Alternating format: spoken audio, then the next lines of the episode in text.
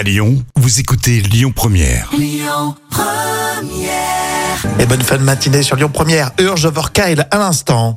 Un petit peu d'environnement, tiens, pour ce vendredi dans l'instant culture, c'est pour épater les collègues avec euh, Professeur Jam. Qu'est-ce qui serait le plus efficace, à votre avis, pour polliniser?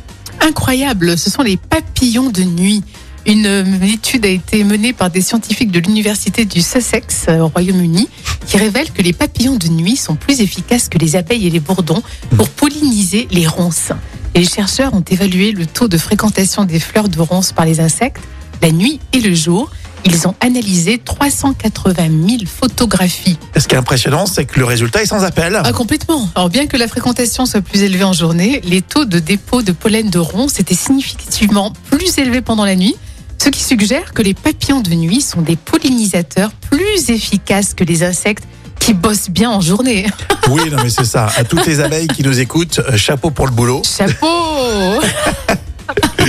On vous applaudit vraiment les abeilles, mais Oui. euh, les papillons de nuit, c'est dingue. C'est fou, hein Elles sont de la concurrence, ces abeilles. Papillons du soir espoir. Je le dis spécialement pour toi, Jam. Oui, Je balance. Euh, Jam a tendance à écraser à les écraser les papillons de nuit. C'est vrai, mais je j'aime Ah, pas. non, mais je le dis, moi, comme ça, tu vas changer. J'aime pas, j'aime pas. Mais je, je peux être bénévole et puis donner de l'argent pour, euh, pour essayer de polliniser, d'autant plus, hein, pour... euh, Les moments cultes de la télé tout à l'heure avec euh, euh, Usain Bolt qui bat un record du monde. Émotion garantie, vous le verrez. Et tout de suite, on écoute euh, Louise.